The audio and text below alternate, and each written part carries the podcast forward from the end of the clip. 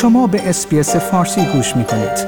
با رفتن به sbs.com.au به اخبار و گزارش های بیشتری دست خواهید یافت.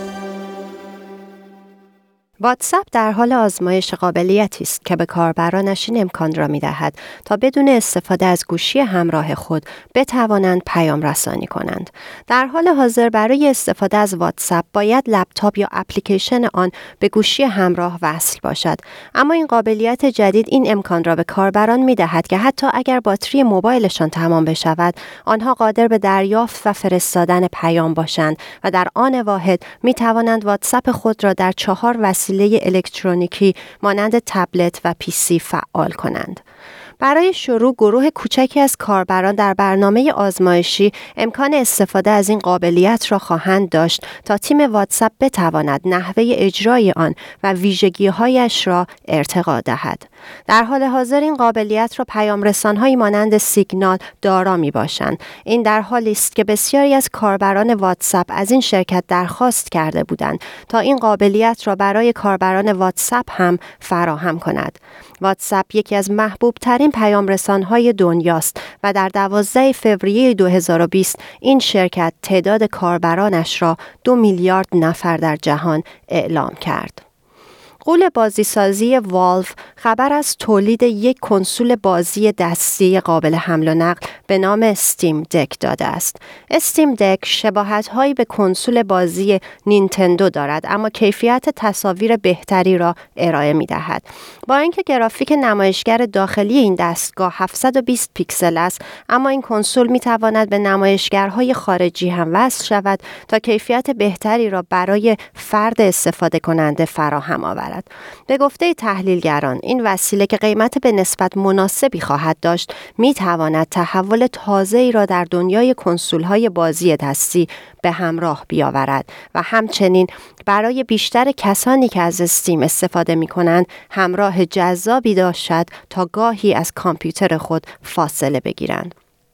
Steam Deck به مانند نینتندو دارای صفحه لمسی است اما کمپانی والو با اضافه کردن دو پد تجربه مشابه استفاده از ماوس را در اختیار افراد قرار می دهد. همچنین وزن این دستگاه 669 گرم می باشد که دو برابر وزن نینتندو است. کنسول دستی Steam Deck دارای سیستم عامل لینوکس است. این سیستم امکان دسترسی به مرورگر وب را در اختیار صاحب دستگاه قرار می دهد. شرکت والو امیدوار است که با عرضه این دستگاه افراد بیشتری وقت و پول خود را در استیم صرف کنند تا هزینه سخت افزار این دستگاه جبران شود. پس از باخت انگلیس در فینال های فوتبال مردان جام های اروپا در هفته گذشته، اینستاگرام نتوانست نظرات و ایموجی های نجات پرستانه را تشخیص دهد و مانع نشر آنها شود. به گزارش بی بی سی این پیام های نجات پرستانه سه بازیکن سیاه پوست تیم ملی انگلیس را هدف قرار داده بودند. رئیس اینستاگرام ادم موسری گفته که پس از دریافت اعتراض به این محتویات بررسی آنها باید به انسان رجوع داده می‌شد اما این نظرات به اشتباه توسط تکنولوژی اینستاگرام در چهارچوب دستورالعملهای این رسانه اجتماعی تشخیص داده شده و در دسته کامنت های ملایم قرار گرفته است در حالی که آنها نجات پرستانه و توهینآمیز بودند اینستاگرام بعدا این موضوع را پیگیری و کامنت هایی با این مضمون را پاک کرد.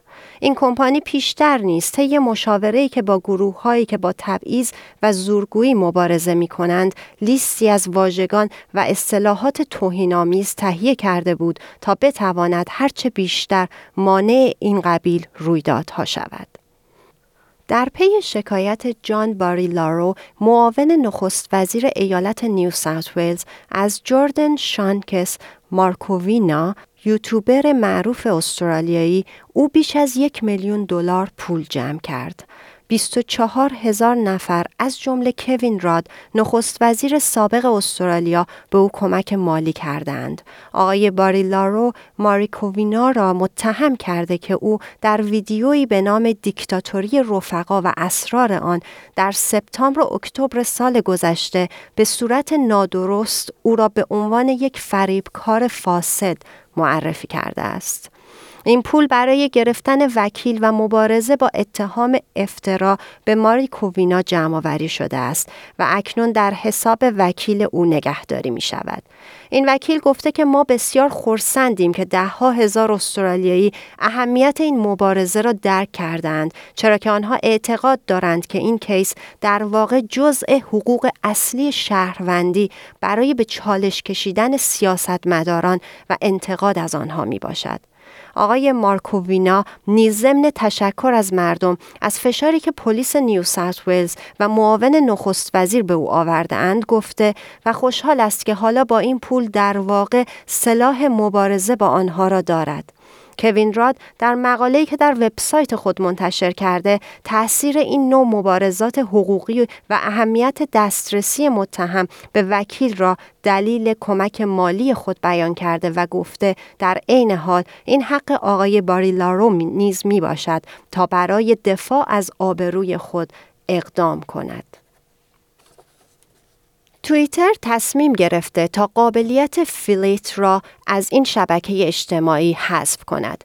این قابلیت که کاربران می توانند محتوایی را به مدت 24 ساعت به اشتراک بگذارند و پس از آن محتوا ناپدید می شود، از مارچ سال گذشته به قابلیت های توییتر افزوده شده است. این قابلیت به این منظور اضافه شده بود تا کاربران همانند استوری اینستاگرام، اسنپ چت و فیسبوک بتوانند پست های موقت خود را با دیگران به اشتراک بگذارند اما کیوان بیکپور رئیس خدمات مصرف کننده توییتر اعلام کرده که به دلیل عدم استقبال گسترده این قابلیت در سوم آگست برای همیشه از توییتر حذف خواهد شد.